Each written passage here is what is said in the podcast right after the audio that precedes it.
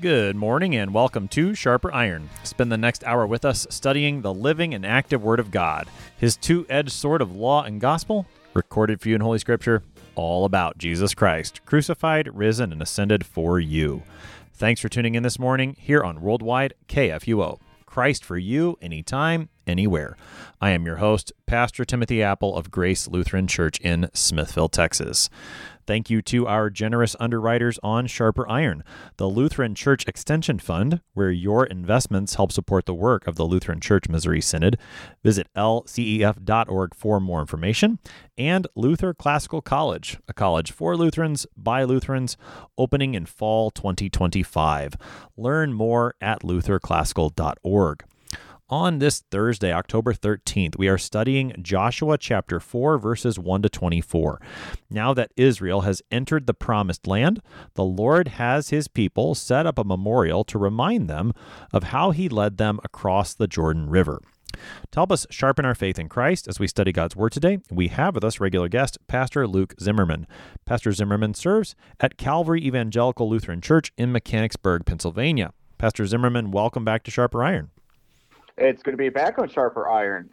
Pastor Zimmerman, as we get started, give us some context. We looked at Joshua chapter 3 today, and yesterday, Pastor Poppy reminded us that really chapters 3 and 4 go together, that, that we really need to hear them together. So, uh, what, what should we know as we prepare to look at this text? All right, yeah. So, our chapter numbers are always a little bit artificial. Um, so sometimes you have to wonder how they got assigned exactly because sometimes we would, you know, some of some of us might think like one whole event might want to be one chapter. You know, give put it all in one chapter. That's not what happened when those chapter numbers were um, installed. Much much later, much much after uh, the scriptures themselves were written. But the Jordan River crossing really kind of fits um, all of chapter three and all of chapter four in what we call the book of Joshua. So you have the details uh, given about what the Israelites are going to do. So, kind of chapter three tells you what is going to happen uh, as the Lord reveals to Joshua how this great number of Israelites is going to get across a river that's actually in a flood stage. Hmm. And, and some of our listeners are probably familiar with uh, rivers and flood stages. It's it's like you you know you don't know exactly where the banks are anymore because they're they're covered and and usually in a flood stage you know the the river is going to be very um, fast flowing. Um, there might even be debris in it, and it's like that's the last thing you want to do is step foot in there. Uh, but the Lord has revealed to Joshua that we're going to be able to get you across this river uh, because I, the Lord, am going to do something great for you. I, in fact, what I'm going to do, it will actually exalt you, Joshua. It's actually going to be a way that Joshua's position as the leaders of as the leader of the Israelites is confirmed, it becomes another way that the Israelites see the Lord's action being used for them, and it kind of sets itself as a bookend to another water crossing that was at the very beginning of their journey out of Egypt into the promised land. So, what we're going to be looking at in chapter four is the actual crossing being completed, and then an interesting um, instruction that the Lord gives through Joshua for the Israelites to have a way to always remember this great, powerful, divine action that the Lord took for their benefit so that his people could actually take possession of the land that was promised to them. Hmm. And so that's kind of where we are in this. So, so the details uh, from our last episode kind of gives you the instructions of what they're going to do, how this is going to work, how the River Jordan actually is stopped by the Lord. And now in our chapter, we're going to look at today, we're going to see um, how the Israelites actually complete this act that the Lord assigns to them, and then how they also do something uh, significant to remember this act that the Lord helped perform for them.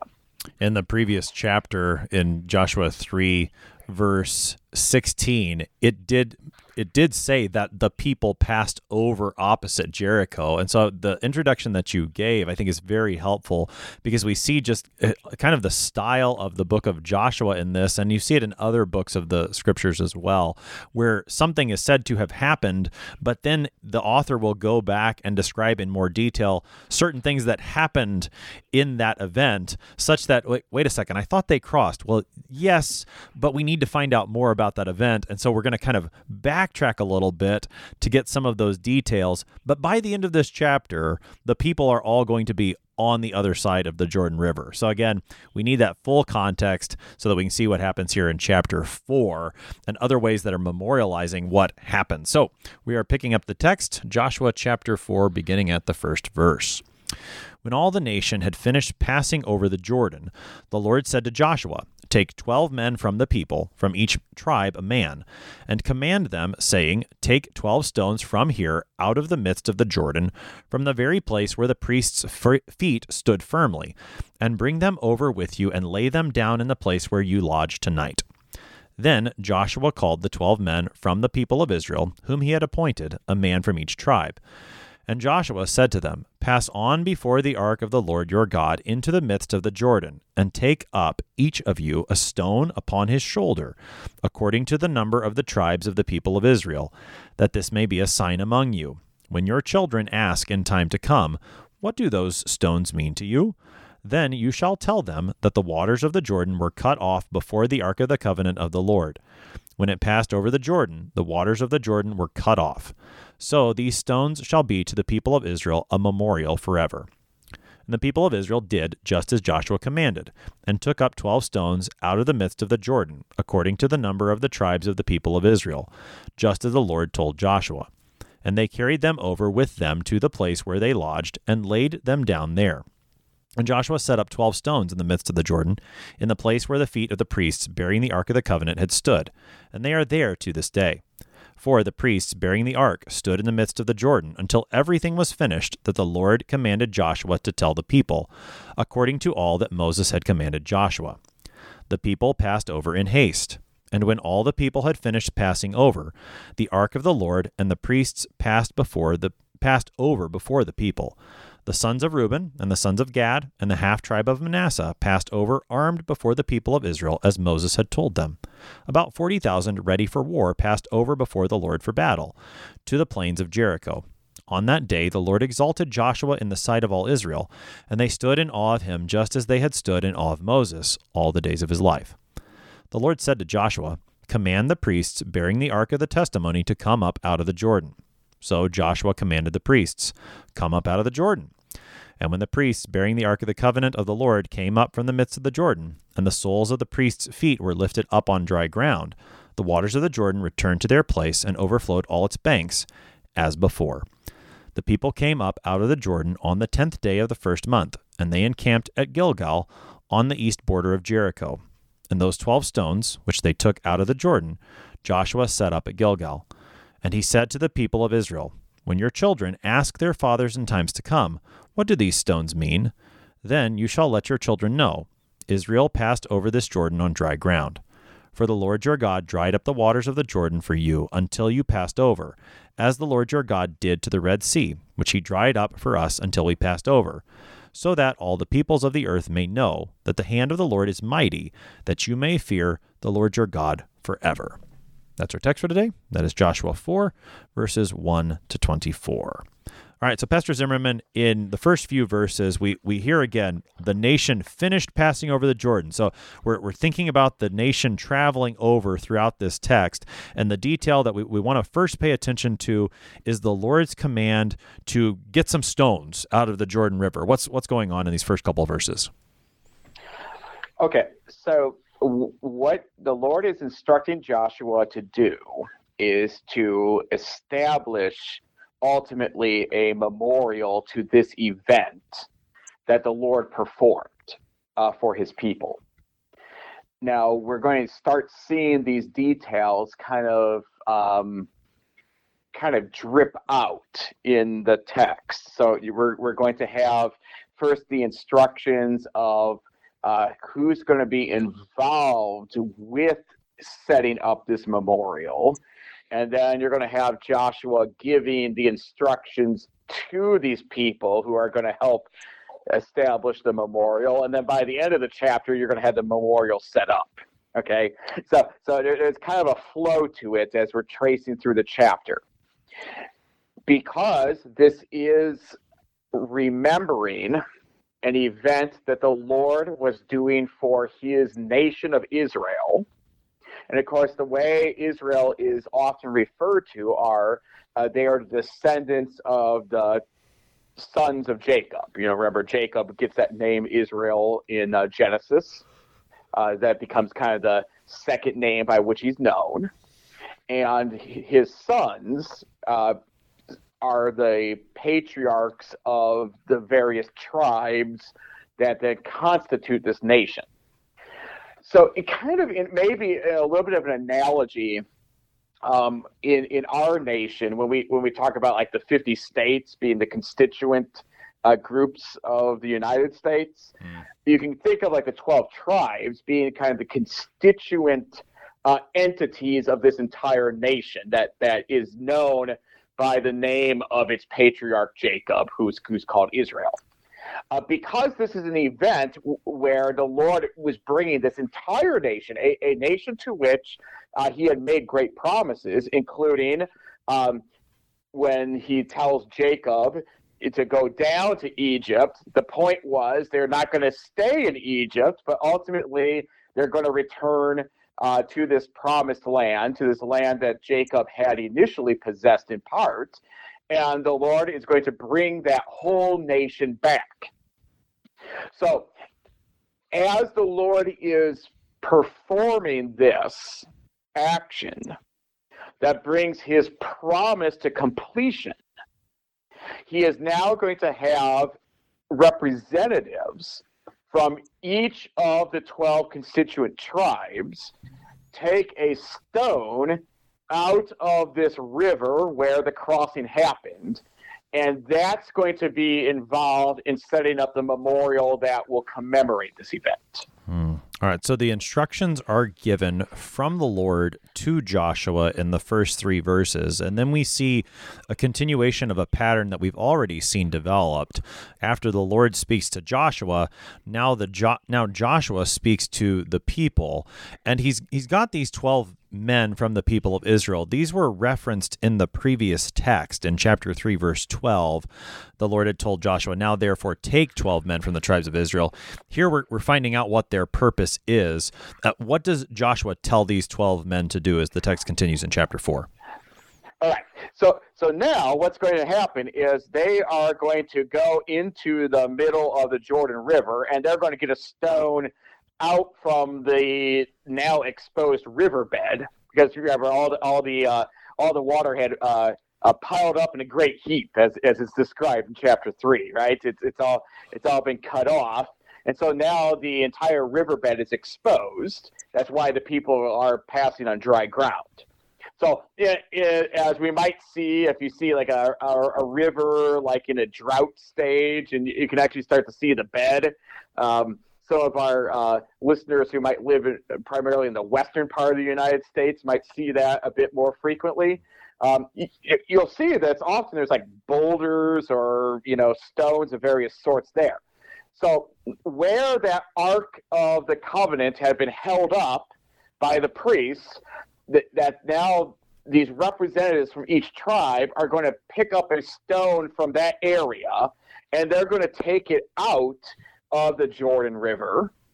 And that's what they're going to use to make the monument that um, uh, Joshua has been instructed to do. Now, of course, Joshua's gotten these instructions, but if he doesn't tell the people what to do, they have no idea. Remember, it, it, it's not it's not as if the Lord like thundered, you know, the instructions out and everybody got to hear it. Uh, there, there are times occasionally in the scriptures where the Lord does something like that. Um, it's not very frequent, but every once in a while we, we can find places where he speaks publicly like that. But most often he speaks uh, through uh, what we would call spokespeople, uh, whether they be prophets, um, in this case, uh, leaders of the nation, kind of like Moses was. Now Joshua was taking that role. So, so the Lord is speaking through Joshua, and now Joshua is passing on the instructions to the people are going to carry them out. Mm. All right. So before we before we move on from these instructions, you you're describing what the bottom of a riverbed might look like, and you use the word boulder, and in in the text it, it says to take up each of you a stone upon his shoulder. So I'm I'm just curious what what you think, Pastor Zimmerman, in terms of how how big should we picture these stones when we try to imagine this scene? What what, are you picturing in your mind? Oh, when I picture it in my mind, you're probably going to be looking at something that might um, might resemble. I, I don't know. Uh, it, I know at our church here we have uh, like a water softener, and you've got like those bags of uh, water softener salt, right? Okay. And, uh, and yeah, normally, yeah, I mean, you, you kind of pick it up and you and you kind of set it on your shoulder so you you can carry it. So probably kind of more or less a um, maybe even kind of a rectangular sort of stone. Uh, it would be, you know, of course, at the bottom of a river, it's being um, eroded, of course, because the, the water's flowing over it, but probably something like that. Okay. Uh, at least in my mind, that's sure. what we probably look like. Well, that's. I mean, I'm just I'm just curious because it, it's hard to. I mean, when it says over your shoulder, yeah, I, I think of a like a or a bag of of potting soil or something like sure. that that you throw over your shoulder, something something hefty that one man can lift on his own. It does seem that they at least they mm-hmm. they act to get they act on their own like that, so that it will create in the end a monument that can be seen that that will stand out. That's going to be part of it. So okay i appreciate that because i'm i'm just i want us to be able to picture this in our minds as much as possible. So they they've got these stones from the river. In verse 8 again with this pattern that we're seeing, the Lord has spoken to Joshua, Joshua has spoken to the people, and now the people do what Joshua commands. So, this is so far in the book of Joshua, this has been a great pattern. It's nice to see the people of Israel not in the rebellion that we so often associate them with, but here they're actually believing the Lord's word. They're doing the Lord's word, just as Joshua says. They take these 12 stones from the midst of the Jordan and they carry them over where they're lodging. They lay the stones down. So we haven't yet built this memorial. That's still coming. But in verse 9, uh, now Joshua does something that the Lord hadn't talked about before. He sets up 12 stones, and this is in the midst of the Jordan, so in the river. What's going on in verse 9? What's Joshua up to? Now, this is one of those things that kind of presents a little bit of a mystery to us as we're reading it uh, because, because you kind of read it along. It's like, okay, good, good. All right, so we're going to get stones, uh, one person from each tribe. We're going to carry it out. Uh, and so that's going to become a memorial. And now Joshua set up stones. Well, are these like the same stones that the the people were to pick up, like as if like you know Joshua like designated the stones? You know, it's like okay, these 12 right here. Um, well, the, the, the, problem is that's not um, really indicative of the kind of natural reading of verse 9, because in, in verse 9, it speaks about these stones that Joshua set up are actually still there, apparently, if you kind of read the end of verse 9. So, all right, that option kind of goes out the window uh, when we think that way. Uh, perhaps Joshua thought about making his own monument. Uh, that's an interesting idea, but you know we don't have an instruction to him to do that. Um, we could think maybe this is like um, where the Ark of the Covenant was supposed to stand, almost as if maybe um, maybe Joshua like set up like some pavement kind of area, uh, stone pavement uh, using the using the stones from the bottom of the riverbed, and that's what the priest would have stood on. So it's kind of like a, a little bit of a platform kind of thing. I mean, interesting idea. Again, not necessarily definitive of uh, what happened. Um, but there's something to this where the place where the Ark of the Covenant was in the middle of the Jordan River bed is marked. And it, it appears from the text that that site marking uh, from the basis of the end of verse 9 was kept there for a while. Um, you know, to this day, it's always hard because that just means from to the day that this text was written down, right? Um, uh, or compiled or you know published, you know, you know, however it's referred to.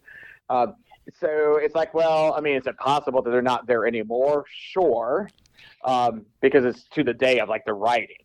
But as we think about this, though, as we think about this river crossing, we are talking about a divine act being marked, both by the memorial that's going to be set up and the very fact that you had the Ark of the Covenant in the middle of the river. Mm. And all of us who are Christians, who think about the work of the Messiah, of the, of the Christ, we are always thinking of the actions and events that the Lord incarnate, the Lord in the flesh, carries out. And when we think of the times of Jesus and the events of Jesus and the works of Jesus and the words of Jesus, they are all tied to events, activities, words from the what we call the Old Testament we should just call the scriptures that came before him. Yeah.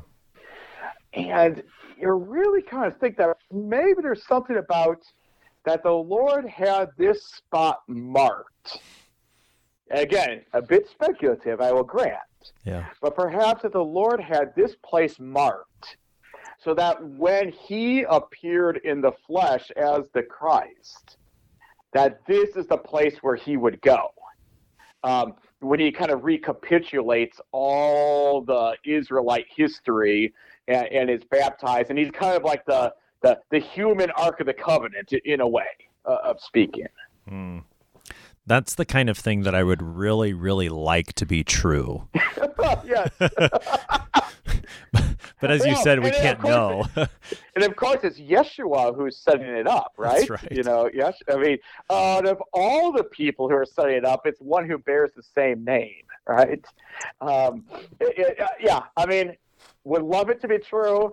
And this is the way that often you would see some of the early church writers speak about things like this, um, uh, which sometimes they seem to be maybe a little more in tune uh, with the what we call the Old Testament than sometimes we are. Hmm. Uh, which is which is one of the great reasons why we do this sharper iron stuff to actually sharpen our iron in the Old Testament. Yeah. that tells us uh, what the what the Messiah was going to accomplish. Hmm.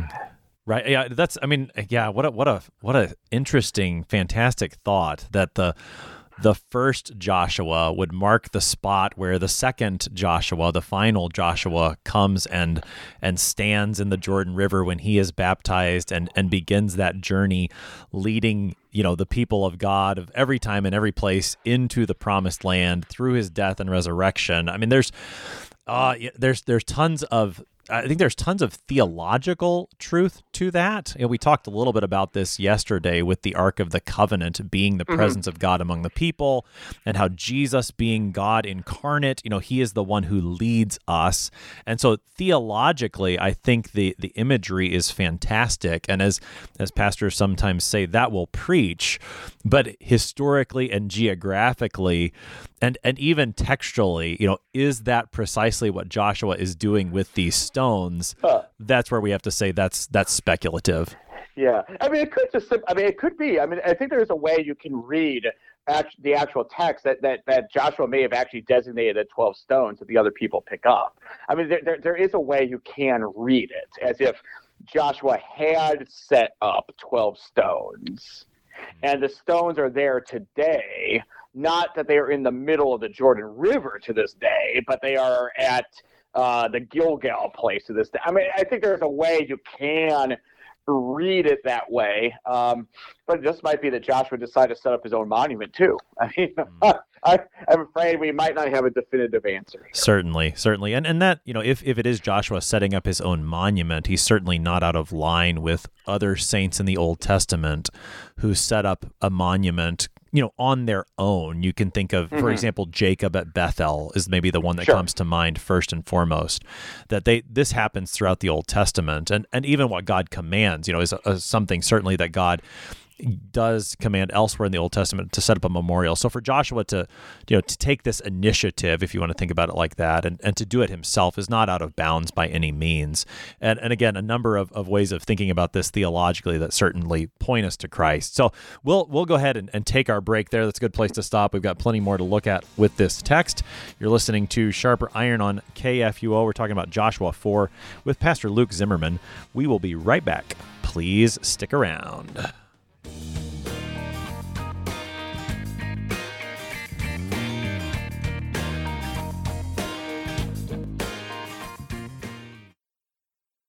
Did you know that Lutherans are helping new American immigrants get settled? How about struggling church workers in need of support and refreshment? And we assist at risk children and provide disaster response to hurricane victims. Through LCMS recognized service organizations, we are doing all this and more. I'm Rahema Kavuga of Lutheran Church Extension Fund, and I don't want you to miss out on hearing what your brothers and sisters in Christ are up to. Visit interesttime.org to see how your support gives life to these works of mercy and love. What do you think of when you hear the word college? Expensive? Liberal? Woke? Imagine a college that is affordable, a college that is unapologetically conservative and Lutheran, a college that won't take a dime of federal funding, a college that teaches the best of our Western heritage, a college where students grow in the Christian faith instead of leaving it behind. This is Luther Classical College, a college by Lutherans and for Lutherans. Visit our website, lutherclassical.org, subscribe, become a patron, and join the thousands who are making Luther Classical College a reality.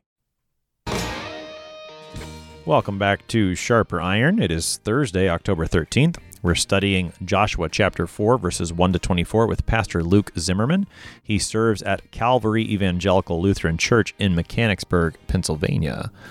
Pastor Zimmerman, prior to the break, we were talking about Joshua's monument in the Jordan River as the text continues. Again, we've got the priests standing there in the midst of the Jordan until everything's finished. So, as long as they're standing there, the water's still piling up in a heap, they're still walking through on dry ground. We get a bit more of the description as to how that actually happens. Again, we've been learning different details about this event all along in the text. And in the middle of verse 10, we find out the people are passing over in haste. So we get a little bit of information about the actual crossing and then about some of these, you know, the three Trans-Jordan tribes or two and a half Trans-Jordan tribes. Some more information about them. Take us into to verses 10 and following. All right. The biggest kind of thing is that uh, to kind of begin with is like this river crossing, which is being uh, facilitated and, and run uh, by the Lord Himself is not going to be a perpetual crossing. Okay, so the Jordan River is going to go back to its natural state. The, the Lord has interrupted the natural state of the Jordan River so that His people can get across. Uh, but it's just to happen as long as necessary. It, it, it it's um, it's a temporary thing. Uh, so once everybody's crossed the river, all the reason for the Jordan River to be piled up in a heap and stopped it has now come to an end. Now it's time to actually bring it back to its natural state. That's what's happening um, uh, with having the people not just like dawdle and like you know uh, well of course they don't they don't have uh, cell phones and mobile phones to take all the pictures of it and things like that but there, it, there are no selfies taken in the middle of the Jordan no River. selfies in the Jordan that's right but but there's no gaw- there's no gawking either. It's it's it's okay we're we're making a beeline across and, and there and there should be um, really kind of perhaps uh, that kind of like energy towards it because they're going into the land that was promised them I mean, they're not meant to be on the other side of the Jordan uh, from where they were crossing. They're meant to be on the side of the Jordan where they are crossing to. Okay, so the people move in haste and they're moving all the way across. And then after that happens, what is going to now take place is that we got to get the group assembled, right? You might have you got this kind of massive humanity going across, um, but now we're going to have to get everything in its proper order again. And you see some of the description about what this um, proper order was uh, for the people. Included in these verses, uh, kind of verses 11, 12, and 13, are some information uh, data points given about, as you mentioned, two and a half tribes of the Israelites. One of the things that happened, if you read in the book of Numbers, and that's where we first encounter it. So, so our listeners can go to Numbers chapter 32, and, and they will read uh, some interesting things about the members of the tribes of Reuben and Gad. Now, these are two of the 12. And what was interesting is as the people of Israel were reaching close to the promised land, uh, which is to be the west side of the Jordan, there were some of the Israelites who found uh, the territory and landscape on the east side of the Jordan to be very uh, conducive to them and they wanted to stay there. And they kind of chose to stay there.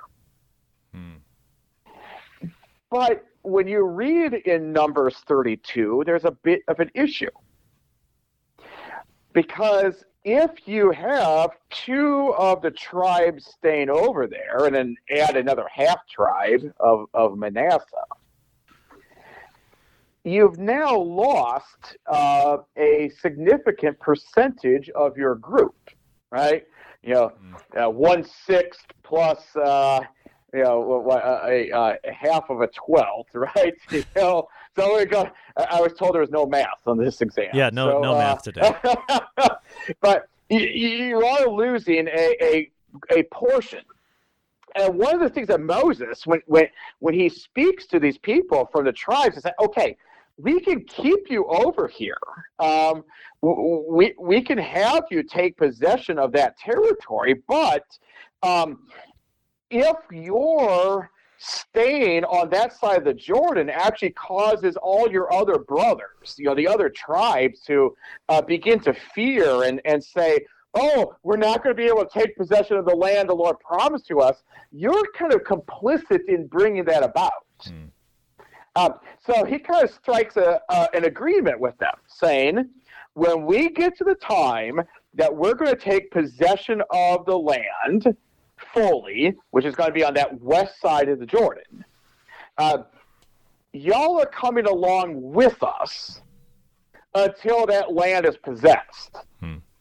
And then you can go back to, to the territories that will be yours. But but you're not just like dropping anchor there and say, okay, good luck to the rest of you 10, right? right, uh, right. Or, or, nine and a half, or, or, things like that. So there's an agreement in uh, uh, outlined in Numbers chapter 32, which, when we read the beginning of the book of Joshua in Joshua chapter 1, that Joshua, when he takes command of the Israelites, takes that leadership position succeeding Moses, he tells those same tribes, okay, this is the deal, right? Okay, um, y- you are coming with us until they, your brothers, also take possession of the land that is supposed to belong to them, too. Okay, then you can go back. So these groups, which are listed in verses 12 and 13 in, in chapter 4, are those what end up being called the Transjordan tribes. That's one of the ways they're uh, referred to as we um, discuss the Old Testament. And they are ready for battle, though. They're, they're ready in case their brothers, uh, the rest of the tribes of Israel, uh, will encounter resistance as they are making this trip across the river. They're ready to go. Hmm. Uh, and and this was this was again this was part of the deal. This was part of the um, covenant arrangement um, that you were not having tribes abandoning other tribes. Right. Right. Right. And what strikes me about the mention here again, because we've you know we've seen this in Joshua chapter one, is that the it is a reminder at this point in the book of Joshua that battle is coming. You know, I mean, that's what it says in verse 13. So get ready because battle is coming. And yet it's it's also quite striking that that really is is taking a back seat for the time being and to see the faithfulness of the Lord in leading his people across the Jordan River. And then in, in chapter five, as we'll look at tomorrow, how there's still more things that need to be done from a, a religious perspective before any battle can be waged. It's just a, mm-hmm. it's a striking reminder how the Lord puts first things first. You know, he, he wants his people to remain faithful to him first and foremost, and he'll take care of the, the battle part as, as we will see in the book of Joshua. So it, you know, you get that reminder of what's coming, and yet still the Lord keeps first things first for his people, uh, showing them that he is the one leading them across. He's the one who's going to fight and and to drive out their enemies before him. It just at this juncture, it seems to to emphasize that. Yeah, very much so. Um, it, it is that the Lord is is uh, giving the protection, um, but part of the protection that He is giving is also tied to His people abiding by uh, the guidance and instructions that he has given to them. You, you, when they do strike, try to strike out on their own, and they come up with their own ideas of how they're going to do things, not going to work. okay, uh, but as they are abiding by the instructions that the Lord has given and given through the spokespeople, given through Moses, and then and now Joshua, then things do go well uh, for the people. So take us now into to verse 14, where the Lord exalts Joshua in the sight of all Israel. This was one of the purposes that the Lord had revealed back in chapter 3, and we see its fulfillment here. Yeah, so there are some parallels to um, the life of Moses. Uh, if we if we think back in like the book of Exodus uh, and, and, Numbers uh, as well, uh, you know, in, in, the wilderness, right? Um, there are times when Moses' authority, uh, his status as the leader whom the Lord had appointed, um, has to be reinforced. Now, sometimes it has to be reinforced because it's being challenged by um, external people. Uh, for example, uh, that that's kind of the setup with the, all the plagues and, and the wonders that are worked in Egypt. That that that's where we're, we're dealing with uh, resistance from those who are outside of the group, right? Uh, you know, Pharaoh and his people are not in Israel, hmm. uh, so so there's a challenge in that sense and and that's why like the signs and wonders that the Lord performs through Moses helps um, uh, reinforce uh, both, of course, the Lord's status as supreme, but then Moses as his uh, as his designated leader. But then there's also times when you got resistance from inside the group. Yeah, what I call like intramural uh, resistance, right? Uh, that that would be like, oh, you know, we we, we don't want to follow Moses anymore. Moses is a lousy leader, right? Uh, he's getting us lost, or um, you know, uh, his own family, right? Miriam and Aaron even get involved with some of it too, right? right?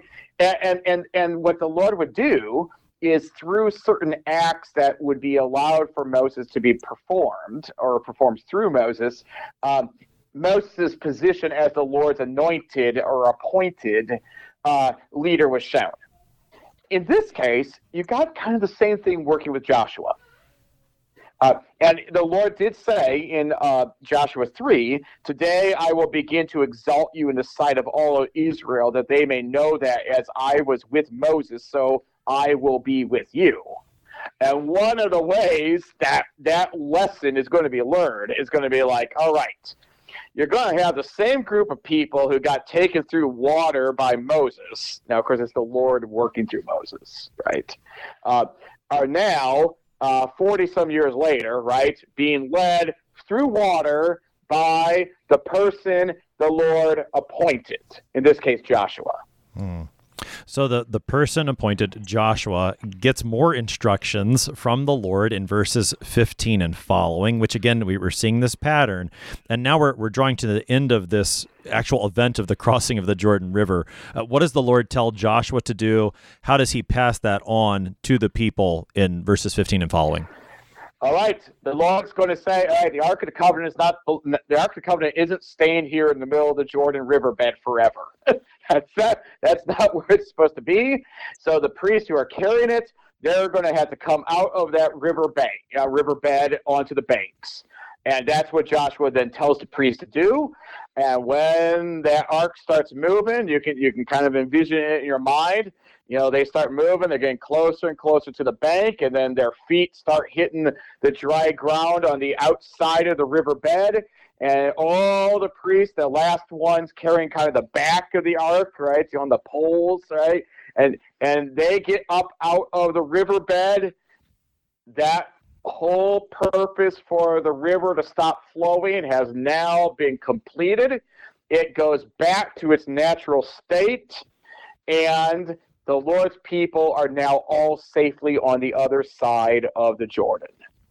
And it's kind of marking that's when the Lord's activity, his direct action that was causing this temporary situation for the benefit of his people, now that action is coming to a close. Hmm.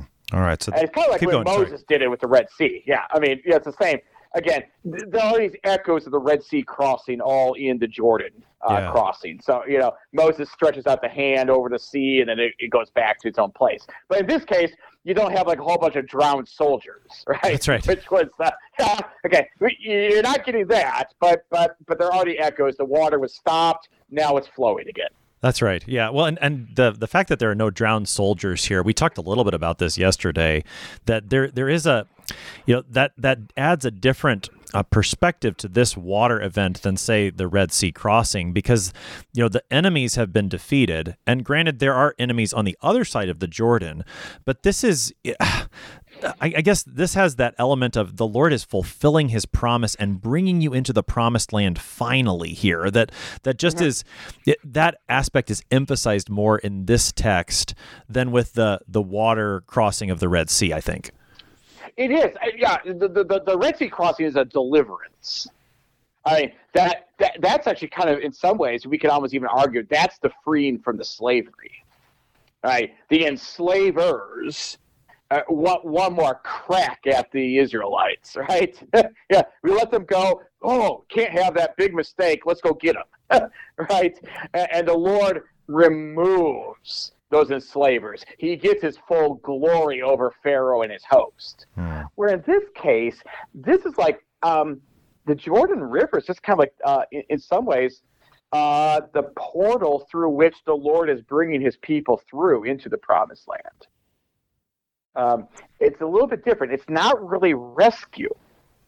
Um, it's not rescue or deliverance um, as as much as the the Lord is making completely good on the promise that He had made. He is establishing His people in their new homeland. He's not getting them out of the place where they were stuck he's getting them into the place where they were always supposed to go. Yeah. It's like an entrance right in, in, in, many ways. Yeah, yeah. It's, it's I mean, it's what a what a wonderful way for the Lord to do it. As you said, bookends here for their journey, and now it's like we're going to get started. Here is the the beginning, the new birth that began 40 years ago, and now the Lord is bringing to completion through this water crossing over the Jordan River. So we, we find out the time of year that it is in, in verse 19 and 20, and then the actual setting up at a place called Gilgal. Again, so they're through the river now. Uh, what happens now that they're on the other side? What's the significance of the timing?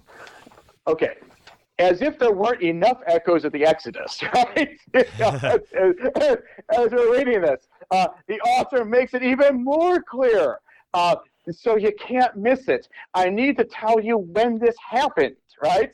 It happened on the 10th day of the first month.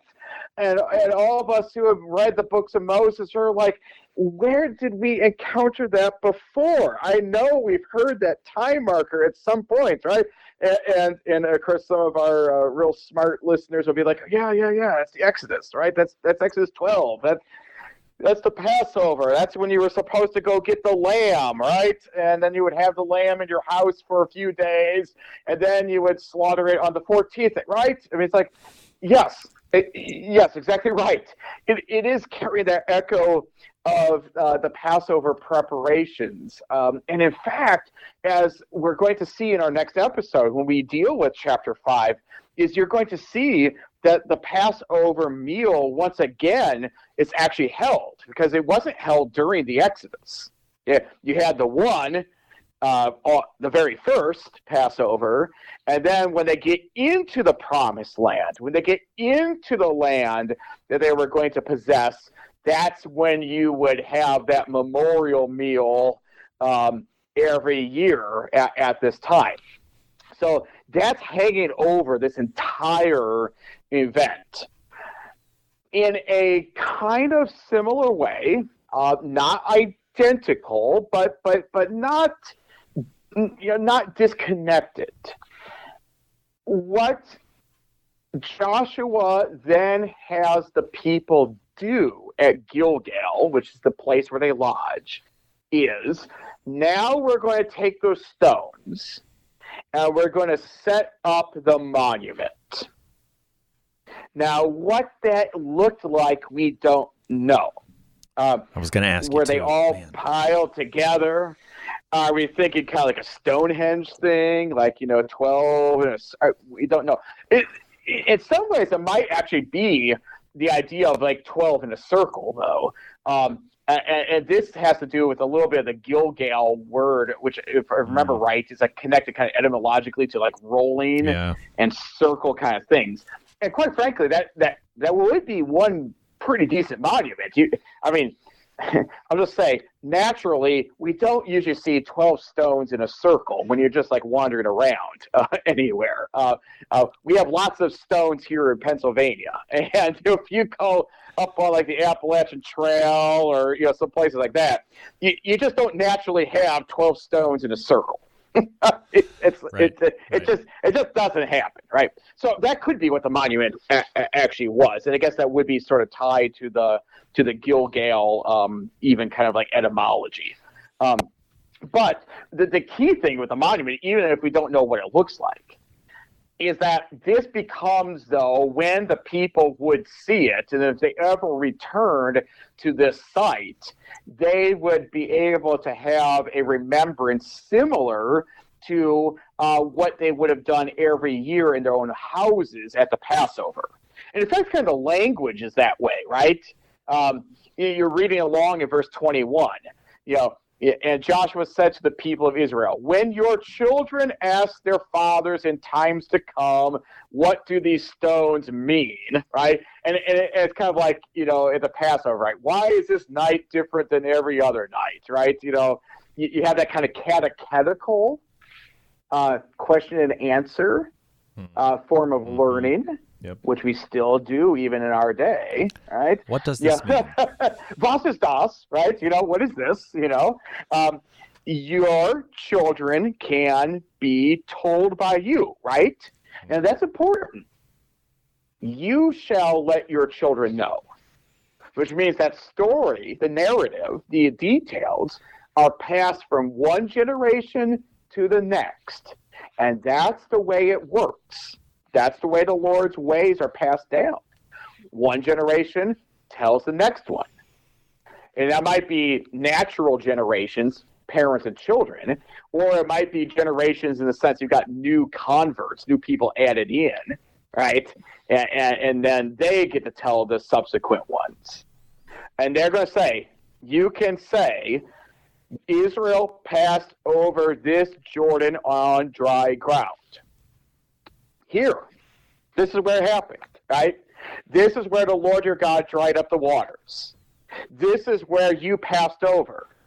Kind of like you got to pass over the Red Sea, but none of us are going back over between you know Egypt and, and Arabia to, to, to find that spot. That's not where we belong. we belong here in this land. And this is where the Lord took us into this land that He gave to us.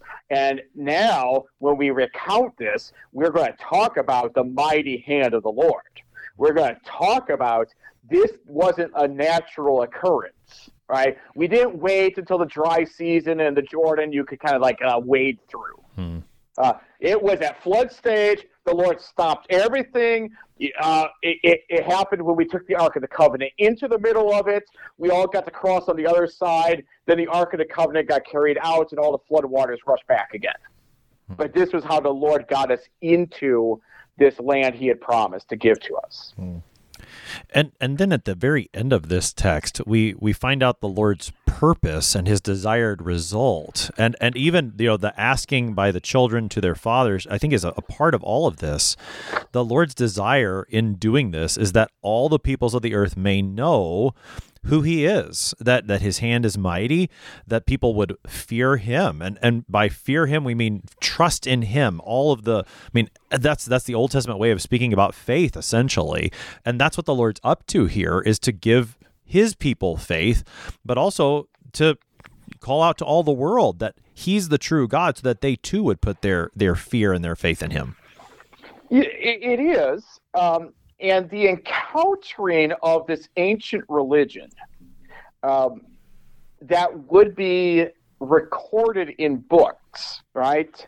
Um, would be read in all the cities. Uh, isn't that not right? In the um, uh, uh, like in, even in the book of Acts, in the Jerusalem Council, right? That that you know uh, and part of the book of Acts. I mean, you've got places where you even have Gentiles becoming kind of familiar with some of the accounts or narratives of this Yahweh God that this group of people worshipped. And I mean, he does some interesting things, right? Um, and, and, and that is one of those things that, that as these narratives are recounted and we talk about what these deities do. Now, we're going to talk about false deities, all right? When you talk about, you know, read like the narratives of like some of the other religions and what they're up to, what their deities are up to, and then you compare it to what Yahweh, the Lord God, does. And you see different character, different abilities, different purposes. The Lord uses his power to benefit people primarily, uh, expressions of deliverance, right? He's not just coming down and using his power to do kind of whatever he wants and, and collect all sorts of stuff for himself and like, uh, you know, maybe irritate some other group, you know, some other god or something. No, no, he's got, he's got a promise. He's trustworthy. He keeps those promises forever. He remembers the things. He exercises his power over the heavens and earth, the waters, the seas, everything in them, because he's the one who made them. All those kind of traits and things are brought forward as these narratives of what the Lord does are recounted. And that's not just for those who are descendants of Jacob physically. Hmm. It's also for these other nations that they might hear and also come to believe um, in this same Lord. Hmm, that's right. With about a minute here, Pastor Zimmerman, help us to wrap up. How do we see Jesus in Joshua 4? How do we see Jesus in Joshua 4? With a minute. Uh, with a minute. All right. You're going to talk about he's going to be baptized in there. He's going to be the Ark of the Covenant in there, uh, his presence. But ultimately, what is his presence uh, in the world to do? It's actually to take us um, into the place the new heavens new earth, the, the land that's actually meant for us. And so the crossing of the Jordan actually becomes uh, one of the ways that we poetically can speak about how Jesus brings us over into the world to come. We see that used in like Christian poetry and literature, hymns, and things like that. Uh, there's with good reason we we say it. Uh, so maybe that might be uh, a good classical way and uh, keep the classic ways going in our generations as we talk about what the Lord does. Yes, our Lord Jesus Christ takes us through the Jordan River and into the promised land of eternity with Him.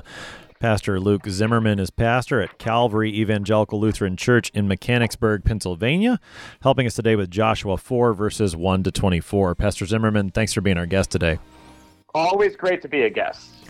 I am your host here on Sharper Iron, Pastor Timothy Appel of Grace Lutheran Church in Smithville, Texas. If you have any questions about Joshua, send an email to kfuo at kfuo.org. It is always a pleasure to hear from you. Thanks for spending the morning with us. Talk to you again tomorrow.